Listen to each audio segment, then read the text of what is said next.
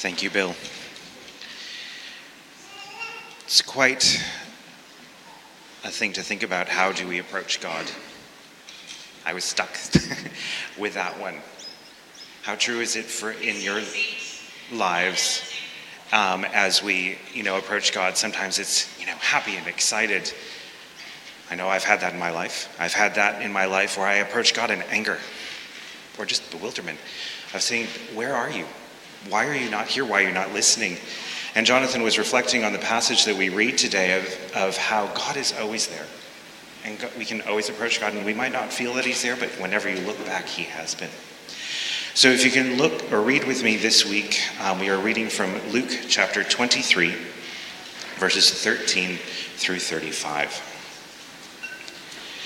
Now, that same day, two of them were going to a village called Emmaus, about seven miles from Jerusalem.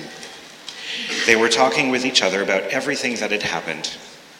As they talked and discussed these things with each other, Jesus himself came up and walked alongside them, but they were kept from recognizing him. He asked them, What are you discussing together as you walk along? They stood still, their faces downcast.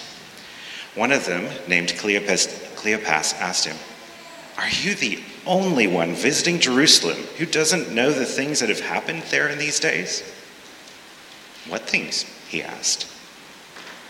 About Jesus of Nazareth, they replied. He was a prophet, powerful in the word and deed before God and all the people. The chief priests and our rulers handed him over to be sentenced to death, and they crucified him. But we had hoped that he was the one who was going to redeem Israel. And what is more, it is the third day since all this took place. In addition, some of our women amazed us. They went to the tomb early this morning, but they didn't find his body. They came and they told us they had seen visions of angels who had said he was alive. Then some of our companions went to the tomb and found it just as the women had said, but they didn't see Jesus. He said to them, How foolish you are, and how slow to believe all that the prophets have spoken. Did not the Messiah have to suffer these things and then enter his glory? And beginning with Moses and all the prophets, he explained to them what was said in all the scriptures concerning himself. As they approached the village to which they were going, Jesus continued on as if he was going further. But they urged him strongly, Stay with us, for it's nearly evening. The day is almost over. So he went in to stay with them. When he was at the table with them, he took bread, gave thanks, broke it, and began to give it to them. Then their eyes were opened, and they recognized him, and he disappeared from their sight. They asked each other, Were not our hearts burning within us while he talked with us on the road and opened the scriptures to us? They got up and returned at once to Jerusalem. There they found the eleven and those with them assembled together, saying, It's true, the Lord has risen and has appeared to Simon. Then the two told what had happened on the way and how Jesus was recognized by them when he broke bread.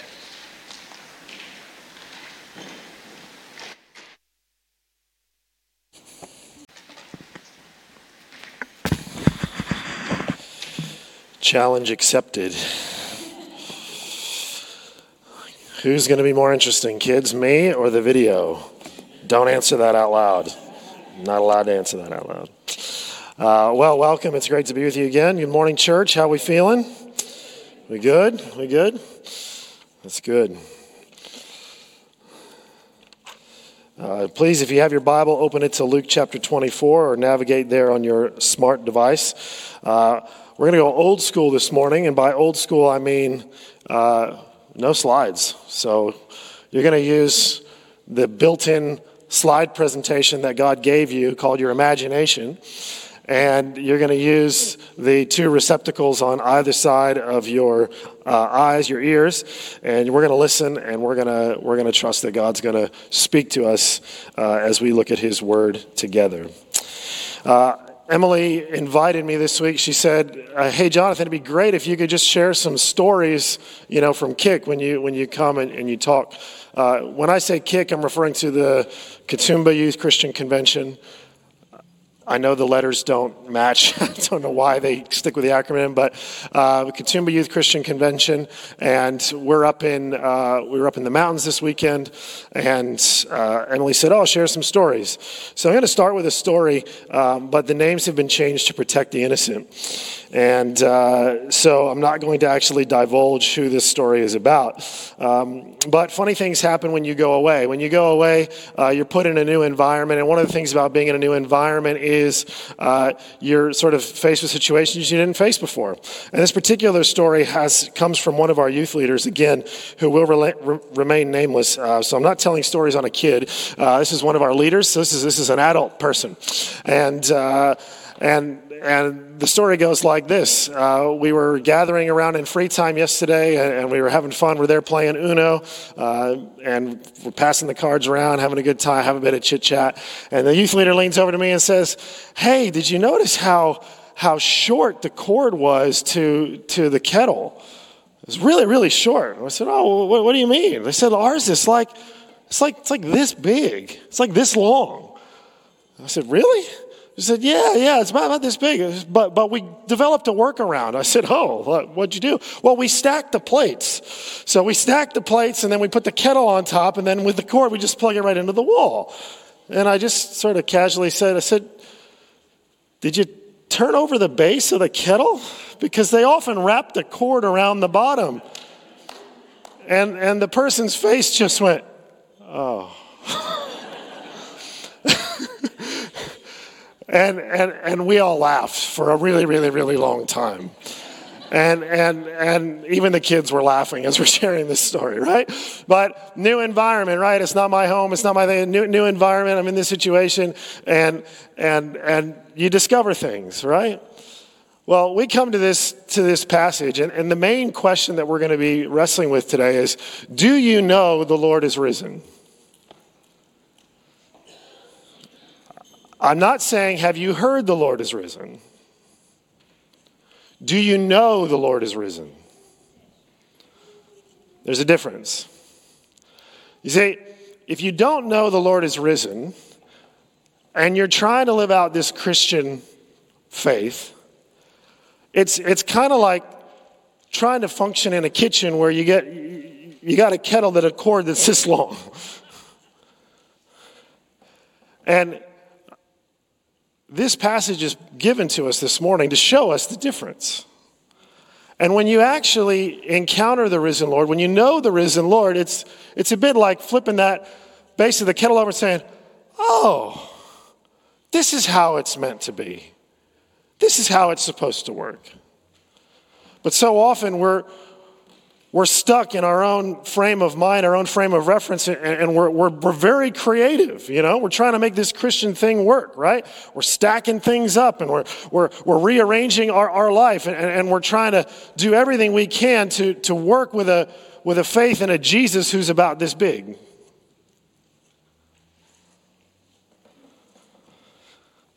Mercifully, thankfully, we have stories like this about what it means to encounter the risen Lord, what it means to know that Jesus is alive. We are in uh, Luke 24, verses 13 to 35. And by the way, if you find out who this person is, don't give them too much of a hard time. It's, it's you know, we've all been there, right? We've all been there. As we come to, as we come to the passage, I want you to be wrestling and thinking through this do I know the Lord is risen? Do I know the Lord is risen? Or is this is this something for me that's I've merely heard and I'm still sort of weighing up? The key verse in the text for us to understand what's going on here, I think, is actually verse 21. And it all has to do with this thing in grammar called the tense. I think the NIV has it right. They've translated here, but we had hoped that he was the one who was going to redeem Israel. So, as we encounter these disciples on the road, you need to realize you're encountering people who are, who are not positively reminiscing about all the things that just happened. These are people who are disappointed They've lost hope. You see, they said, We had hoped, past tense. Anyone who's been in a failed relationship or, or a failed job or any, any sort of space where you've extended yourself and it just hasn't gone the way you thought it was going to go, you might be able to relate to this experience. You might say, I, I, I had hoped, I, I'd, I'd invested so much of myself in this going the way I thought it was going to go, and it hasn't. And now you're grappling in the midst of disappointment. And I wonder if for some of us, spiritually, we're disappointed. Spiritually, our hope is living in the past tense. You see, I had hope in Jesus. I'd hoped that he was going to free me from this. I'd hoped that he was going to turn my life around, but here I am and I feel stuck. Maybe you can relate to that. To understand what's going on in this text, that is a very important verse that we need to reckon with. We'll get to the big idea in just a minute, uh, towards the end of the message, sorry. But I just want right now for us to pray and for us to ask the Lord what, what it might take for our vision and our understanding of Jesus as being alive to be extended and expanded. Would you pray with me? Father in heaven, we come before you today. We pray that you would open our eyes to understand who you are through the word here presented to us. Lord, may you give our hearts freedom as we hear. Lord, may we listen in faith and not simply according to our own understanding. But may we come to you expecting that the God who is above all things, the God who is creator of everything, is the creator of me and has enabled me to receive a kingdom that's bigger than I am. So, Father, would you speak to us today? In Jesus' name we ask. Amen.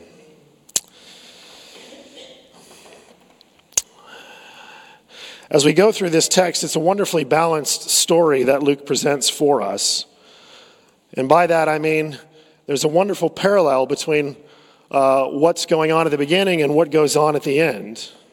In order for us to understand this, it really starts with geography. In Luke's gospel, we have been looking at the importance of going to Jerusalem. The whole middle section of the gospel is about Jesus on his way to Jerusalem. The whole last third of the gospel is about Jesus in Jerusalem. And for the first time since way back in Luke chapter 9, we have people journeying away from Jerusalem, leaving the city of God. That's important. It's important as we try to understand Jesus' return and what it means, what it means for these ones. This morning, I'm going to uh, unpack for us how Jesus draws near. And if you're someone who likes headings, I'm going to give you these four, these four headings. The first is the patience of Jesus. The second is the purpose of Jesus. The third is the person of Jesus. And the fourth is the people of Jesus. Those are our four headings this morning, and we'll unpack that as we go. First, I want to show you the patience of Jesus as he draws out our faith before engaging our sight. Follow with me, verse 13. Now, that same day, what day? Easter Sunday. We're still at Easter in this text. That same day that Jesus walked out of the tomb, two of them, two of those disciples who were back there hearing the report of the women, two of these disciples were going to a village called Emmaus, about seven miles from Jerusalem. And as the NIV says, for all of us living outside of North America, 11 kilometers. Thank you. I was thinking on the drive down, 11 kilometers, that's about the walk from this church to my house. They're going on this journey away from Jerusalem. Verse 14, they were talking with each other about everything that had happened. You, you, you can read that casually and say, oh, they're just sort of chewing the fat, you know? Oh, wasn't that interesting when, you know, he got arrested? Oh, wasn't wasn't that interesting when Judas led him to the garden? You know, who would have seen that coming, you know? Oh, what did you think when they sliced off the guy's ear? This is not a casual conversation, folks. You don't talk about these things in a casual way. And in the original language, that, that intensity comes forward in a way that is probably tough to present in English. You have two people who are in deep conversation. And it's not as if necessarily they're on the same page. There's a back and forth going on here.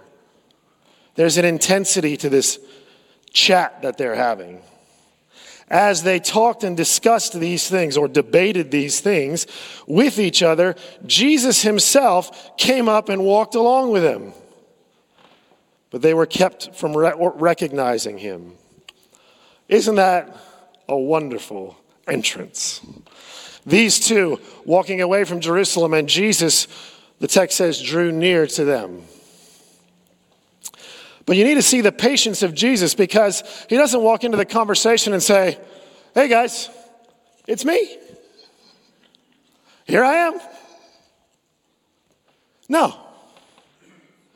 He just casually enters into their sphere.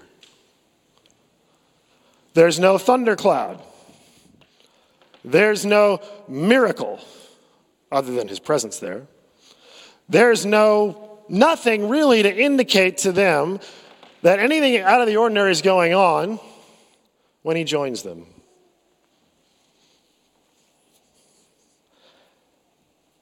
And it makes us wonder is the Lord with me now? And I don't know it.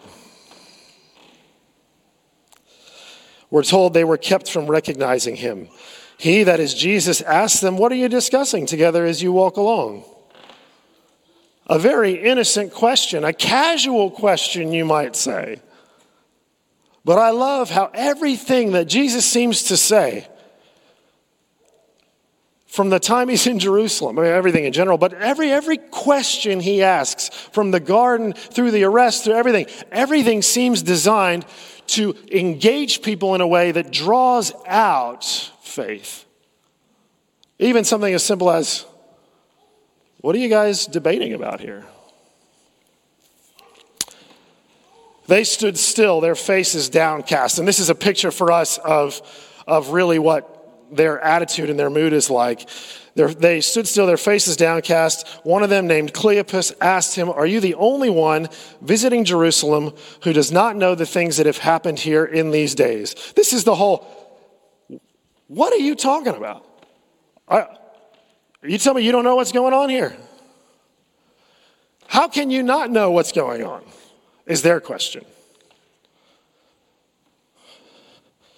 Their faces are downcast. Jesus again continues to engage. What things, he asks. It's important for us to, to stop here and just to recognize Jesus is interacting with them and they don't know it. He's calling out, he's putting his finger on the sore spot. Their faces are downcast. Jesus doesn't come into the conversation and say, Oh, you know, don't worry. I'm sure tomorrow there'll be new things to talk about. He doesn't say, you know, why don't you look forward to something into the future? No, he presses into the sore spot. He presses into the space where they are sad. And in that, we see the patience of Jesus. Jesus cares more about your faith than the big reveal. There will be a big reveal. There will be a time when it is time. There's no more discussion. There's no more faith. It's just bang, here it is. But as he's journeying with his disciples who lost hope, he wants to draw out their faith. The patience of Jesus. Don't mind me, I'm going to grab this stool because I'm feeling a bit sore.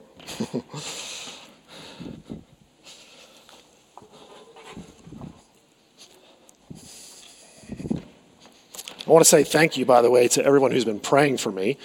Um, I've felt much better this week than I have in a very long time. So thank you. Thank you. So, the patience of Jesus, the patience of Jesus that he sits with them and he lets them draw this out. And it should be a lesson to us. If things are difficult and your hope feels like it's, it's running out, like someone's just punctured a hole in your spiritual life and your hope is just draining out and running down the gutter, the solution is not to simply throw it all out, to simply walk away, to simply leave. Jesus is even with those who are walking away. Next, we see the purpose of Jesus. And here, the purpose of Jesus is, is disclosed in God's word that is spoken to them. What things, Jesus asks. About Jesus of Nazareth, they replied, and then they recount his ministry. He was a prophet, powerful in word and deed before God and all the people. The chief priests and the rulers handed him over to be sentenced to death, and they crucified him. But we had hoped, there's that verse, we had hoped that he was the one who was going to redeem Israel. And what is more, it's the third day since all this took place. In addition, some of our women amazed us. They went to the tomb early this morning, but they didn't find his body. They came and told us that they'd seen a vision of angels who said he was alive. And some of our companions went to the tomb and found it just as they said, but they did not see Jesus. Do you feel the back and forth of that tension? They're still coming to grips with the fact that the Messiah was hung on a cross. They'd spent years walking around with him, watching him do miracles, and they couldn't fathom how the one who could multiply loaves and calm storms and raise people from the dead couldn't just get down off a cross. Why couldn't he get down off the cross? They didn't have a box for this. How can God's king, how can the deliverer, how can someone who's going to rescue me not rescue himself? And yet at the same time, you, you, you sense this, this bewilderment, and, and then we get this report. And then we get these people saying they went to look for him and he wasn't there. And then they go and check out, but we still don't see him. We don't know where he is. You see, a lot of people will walk out of church and will walk away from Christ and will spiritually leave Jerusalem. A lot of people left the church during COVID. And I don't think the reasoning is all too dissimilar. People will leave God's people, God's dwelling place, oftentimes when suffering hits and it comes in a way that doesn't compute with their expectation of what God would do and how, what, would, what it would look like. If God is all powerful and if He's all good, then why on earth is this happening to me? And, and, and it's so hard to live in that dissonance. It's so hard to live in that space where, where my hope is up here and my expectation of Jesus is up here and my reality feels like it's way down here. And a lot of people just leave because they can't stand that and they can't make sense of that. And I want to say two things here. One, if you stayed, the Lord sees your faith. I don't discount how tough the last few years have been. And if you've stayed with the Lord and with His people, I just want to acknowledge you're holding that tension. You've been holding that tension for a long time. And it's not just COVID, it's all the other stuff that people don't see, that they don't know what's going on in your life. You're living in that tension. But secondly, if you're someone who said, you know what, I can't do that.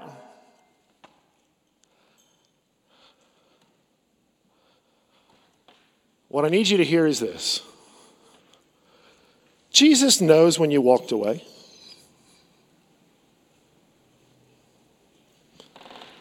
And of all the places he could be, he was happy to join these two people who were walking the other way.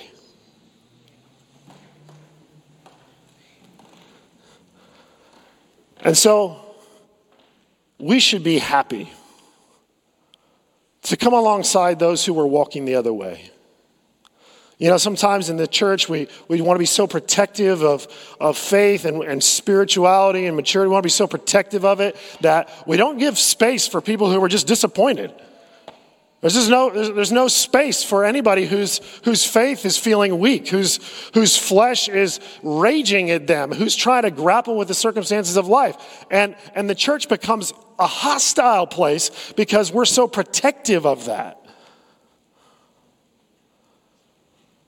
Well, there's a verse in the Old Testament that says, Trust in the Lord with all your heart and lean not on your own understanding. In all your ways, acknowledge him, and he will direct your paths.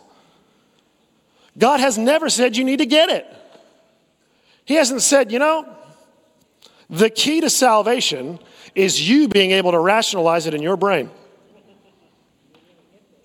Heaven is for those who can make perfect sense of it. God doesn't say that. He says, My ways are higher than your ways, my thoughts are higher than your thoughts. God's not sitting up in heaven saying, You know, I'm really just looking for those people that are really clever and can really figure it out. No. He's saying, I just want people who trust me. I just want people who will listen to me, who will take me at my word, who will tremble at my word, who will recognize my authority with such clarity and lean into that. The purpose of Jesus is about to be disclosed to these ones. It's disclosed in his word. They're disappointed, but look what Jesus says. He says to them, How foolish are you, and how slow to believe all the prophets have spoken. I mean, I, am I want to know how long that conversation, I mean, how long did he listen? That's always my question with these things, right? How long does he listen? How long does he let them go on? You know, up to this point in the conversation, Jesus is just saying, Oh, what are you talking about? Oh, what else? You know, what do you think about that? It's, it's, he's, he's probing, he's listening. And then he comes out the gate with this You fools. How slow are you of heart? And this is important. Sometimes God needs to hit us over the head with a brick.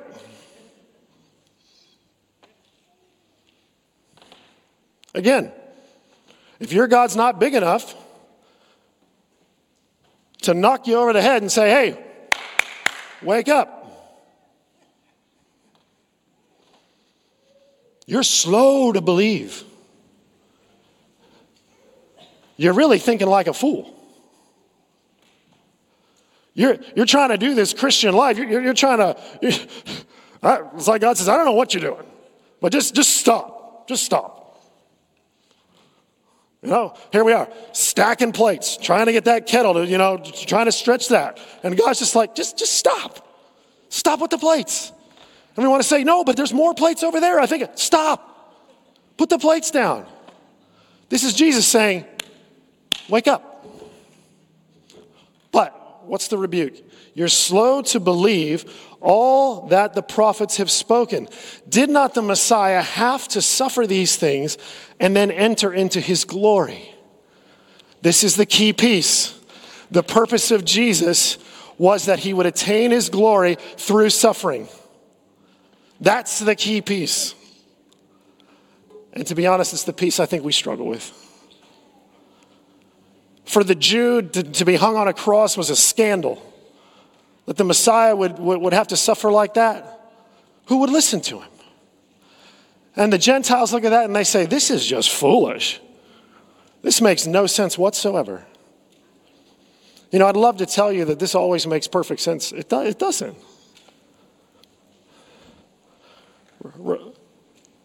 If I showed you some of my journals, and I'm sure if I read some of yours, you know, it's not f- filled as much as I would like with, gee, God, your plan is perfect. It's not filled with, I see it now. No, if you read most of the things I write down when I'm in my private moments and I'm, and I'm quiet before God, what I'm saying is, God, this doesn't make sense. Where are you? Why is this happening to me? Not that I'm expecting him to necessarily answer that for me, but, uh, but, but I just want him to know that I have no idea what's going on. So before we castigate these two,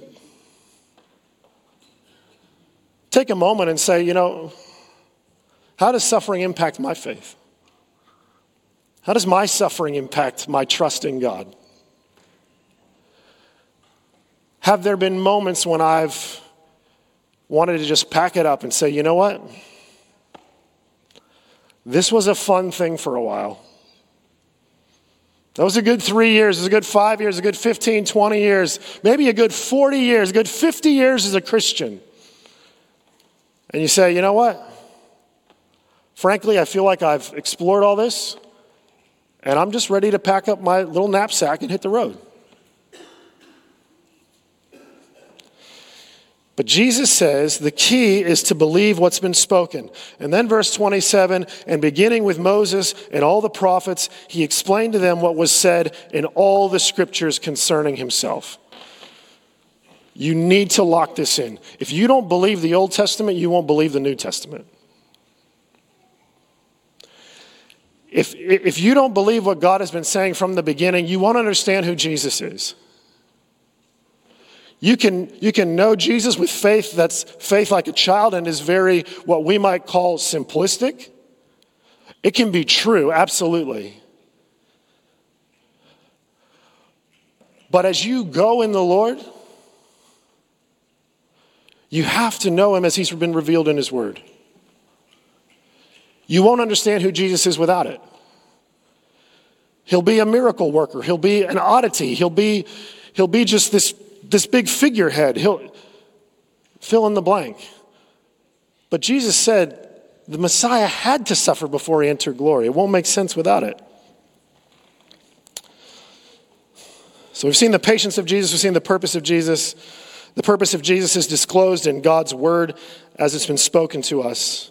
Then we come to the actual person of Jesus himself, verses 28 to 32, where we see the person of Jesus disclosed and God's grace offered to us. I love what Joel Green, one commentator, said about this, and I'm going to paraphrase right now. Joel Green said, In the same way that you cannot understand who Jesus is apart from the scriptures, so you cannot understand the scriptures apart from encountering the person of Jesus. The two feed into each other. And we'll hear their testimony of what happened on the road later on. But right now, they don't believe yet. Even as they're hearing the greatest biblical theological sermon ever preached. Verse 28 As they approached the village to which they were going, Jesus continued on as if he were going farther. Just pause for a moment here. It's just a, just a word of caution to those of you walking away. If you're in process of walking away, Jesus doesn't just hang there forever. He's not just, yep, I'm here forever. I'll just keep walking around while you ha- continue to ignore my presence. He's like, I'm moving on. Look what they do. They invite him in. Verse 29 But they urged him strongly, Stay with us, for it's near the evening, the day is almost over. So he went in to stay with them. They don't know it's him yet. They don't know it's him, but they know there's something in what he's saying. And so it's encouragement to you who are walking away. Don't give up the search for truth and meaning. Don't give up on it. Don't turn in your chips. Don't turn in your car. Don't, don't, don't, don't say, I'm out of here. They invite him in. Stay with us. So he went in. And now what we hear is reverse hospitality. Verse 30. When he was at the table with them, he took bread, gave thanks, broke it, and began to give it to them.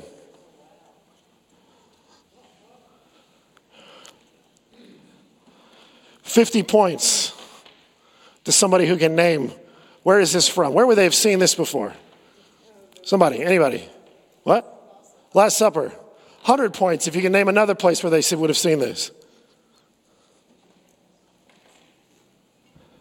Yes, at the Last Supper. Where else? The bread and the fish, exactly. The bread and the fish, the feeding of the 5,000, the exact same thing. 100 points, 50 points. the points mean nothing.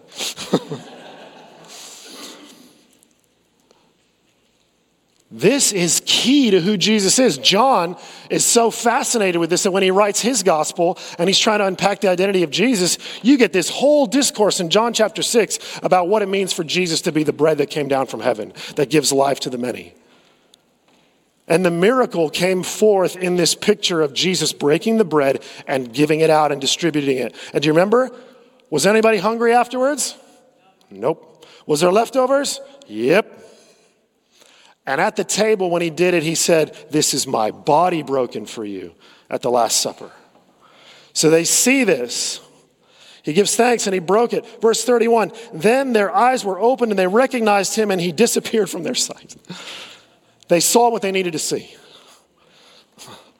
Jesus may not give you everything you want to see. You might want to see the whole picture. And from the beginning, you might want to say, God, I want to know which, you know, I want to see all the twists and turns of my life. Show me everything. You're probably not going to get that. I don't think I would have wanted it, to be honest. What does Jesus give them instead? A revelation of his presence enough to restore their hope a revelation of his presence enough to restore their hope. And how is his presence manifested to them? Through the breaking of bread, which is another way of saying it's God's grace, Jesus' offering of himself. It's, it's that combination, their understanding of what was foretold of who Jesus is, and it was the understanding of the grace that would come to them through Jesus. This combination led to a revelation of his presence. You won't know who Jesus is if you haven't believed the word spoken about him, and you won't know who Jesus is if you haven't personally received his grace.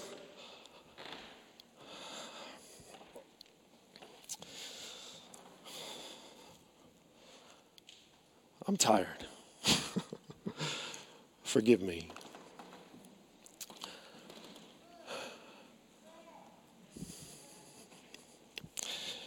This is so important. It is, you, you, you can read the Bible so many times. You, you, you, can, you can attend lectures. There are so many good books and podcasts that have excellent theology. And, and you, can, you can know it. You can internalize it. You can even assent to it. But that is different than putting your faith in it. You see, because faith, as one of the speakers said over the weekend, I love this line faith is visible. Now, that doesn't mean that everyone's going to see your faith. But what it does mean is your faith will translate into some action. It will translate into some, some reality, some, some, actual manifestation of, of, of, a particular obedience or circumstance in your life, your faith will translate into something visible. The demons have great theology, they do not have faith. You will not be saved simply by being able to answer a theological quiz about who Jesus is. You have to receive the grace that He came to give you. And I don't know why it is. Maybe it's our pride. Maybe it's our own self sufficiency. I don't know why it is. But for some reason, that's hard. It's hard to just say, Yes, Lord, I'll, I'll have it. I've seen the patience of Jesus, the purpose of Jesus, the person of Jesus, and I pray you encounter him. I just want to give testimony and thank you for those who were praying. We had Half a dozen of our group made a profession of faith in Jesus Christ yesterday. Isn't that fantastic? I, am sorry, we got to have more than that. That is like,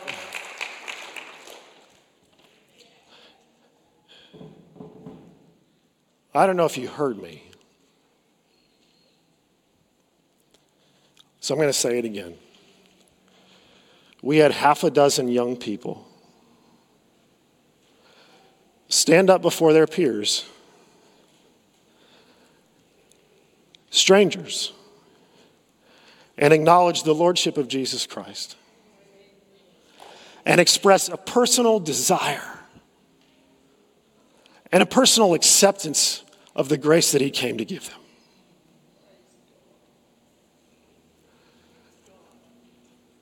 Do you know what heaven's doing when that happens? Rejoicing. Rejoicing.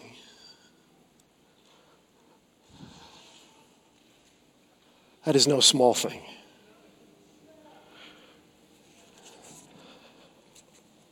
As I transition to my last point, you need to know they need you to walk with them.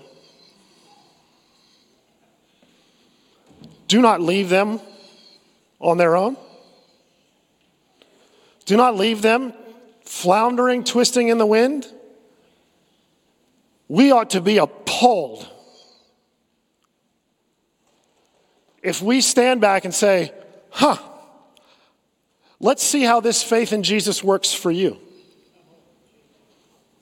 Oh, that's an abhorrent thought.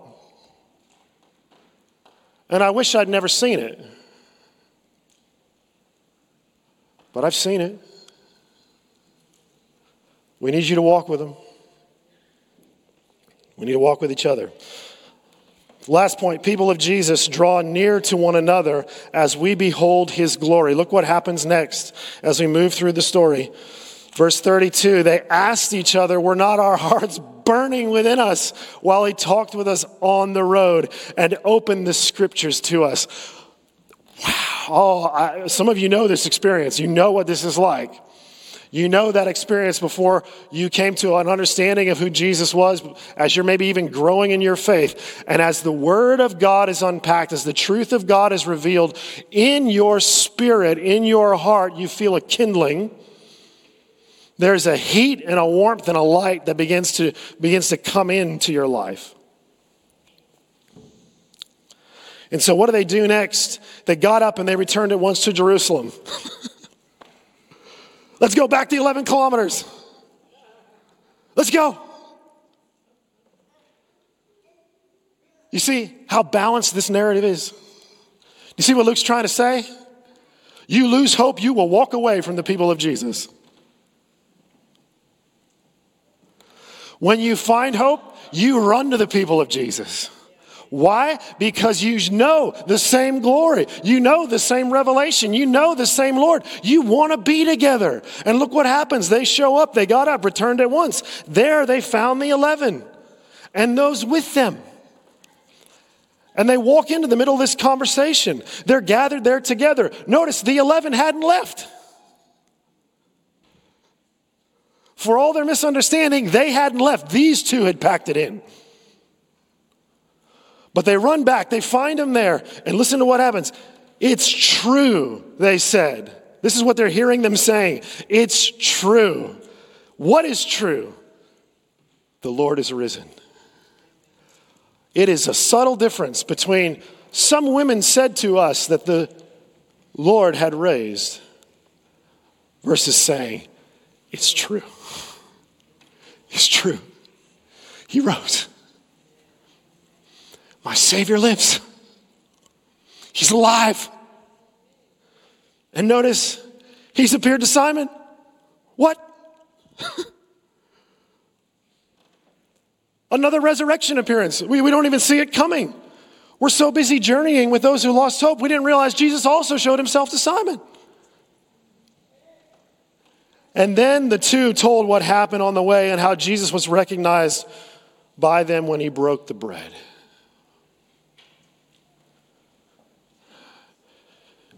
One indicator of where your hope is at, whether it's alive or your hope is in the process of dying, is do you, do you draw near to the people of Jesus? Or do you withdraw from the people of Jesus?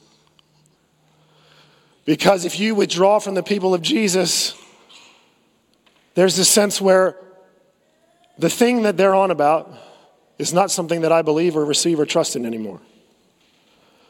But when you have that light, that spark in your eyes, you've, you, have you have known that burning in your spirit, and you recognize that I know the Lord, you want to be with people. Tell me, have you seen him? Did you see him too? How did he show himself to you? Tell me the story, and I'll tell you my story. They left Jerusalem dragging their feet. They ran back to Jerusalem, only to discover it wasn't just for them. Oh, brothers and sisters, Jesus is so big, He is so great, He is so good. He has grace that is sufficient for you, but more than that, He has grace that is sufficient for all of us. All of us.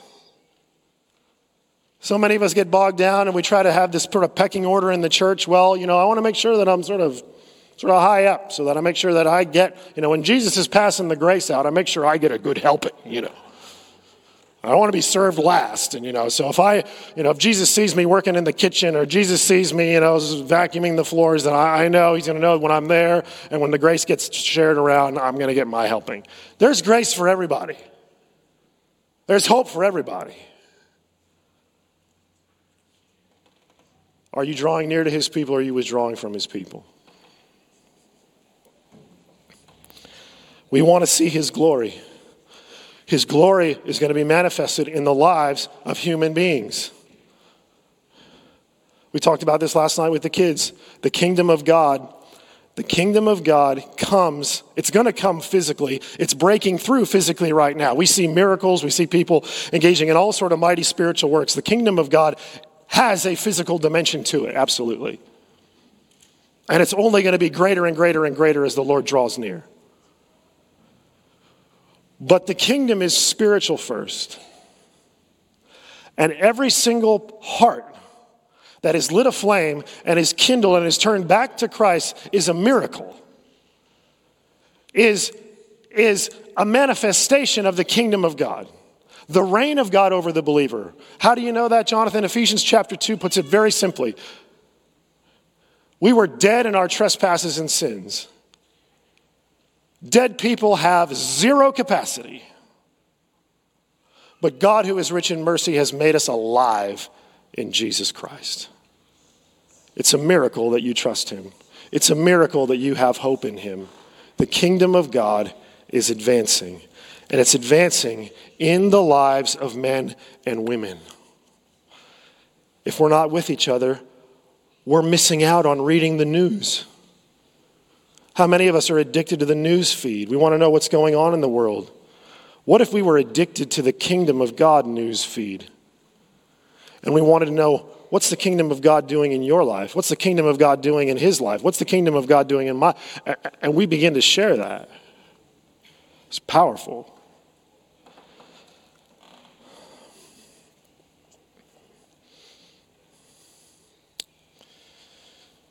The king returned. He had already rose, but he returned to them. How did they see it? They saw it through the word, and it was confirmed at the table in the sharing in the grace that they've been given. We're about to gather around this table. And you need to know that this table is not merely a memorial. There's a memorial aspect to it, absolutely. But if this were just a memorial, it might be sort of a, a spiritual cenotaph or, or, or a spiritual sort of day of remembrance. And here we are just talking about our fallen hero. But we're not talking about our fallen hero. We're talking about our risen king. So as we gather around this table, yes, remember, but also, also rehearse. Rehearse because this is an anticipation of the wedding supper of the Lamb. We're going to have a song that's played while you're collecting the elements. It's called Is He Worthy? And it asks a question. It's, it's one of those songs that's, it's a song and it's a call and response. Is he worthy? And so the worship leader is asking and the person and the congregation is, is responding. I'd love for us to bring this song into our corporate worship, but it's good for you today just to hear it. It might be familiar to some of you, maybe not many of you, but it's all built around that question Is Jesus really who he says he is? Let's pray as we prepare our hearts for the table. Father in heaven, we rejoice in the hope of the glory of God. We thank you that we serve a risen Savior. Lord, would you bless and encourage and strengthen us? May our hope not fade. And Lord, as we gather around this table, we, we remember, yes, what you've done, but we also rehearse the coming and the return. Lord, we celebrate how you have shown yourself to us in the grace that we've been given. Thank you, Jesus, that you're merciful to those who doubt, that you don't just leave those who walk away, but you go after them. Thank you that you went after these two. May we know today that you have risen. Amen.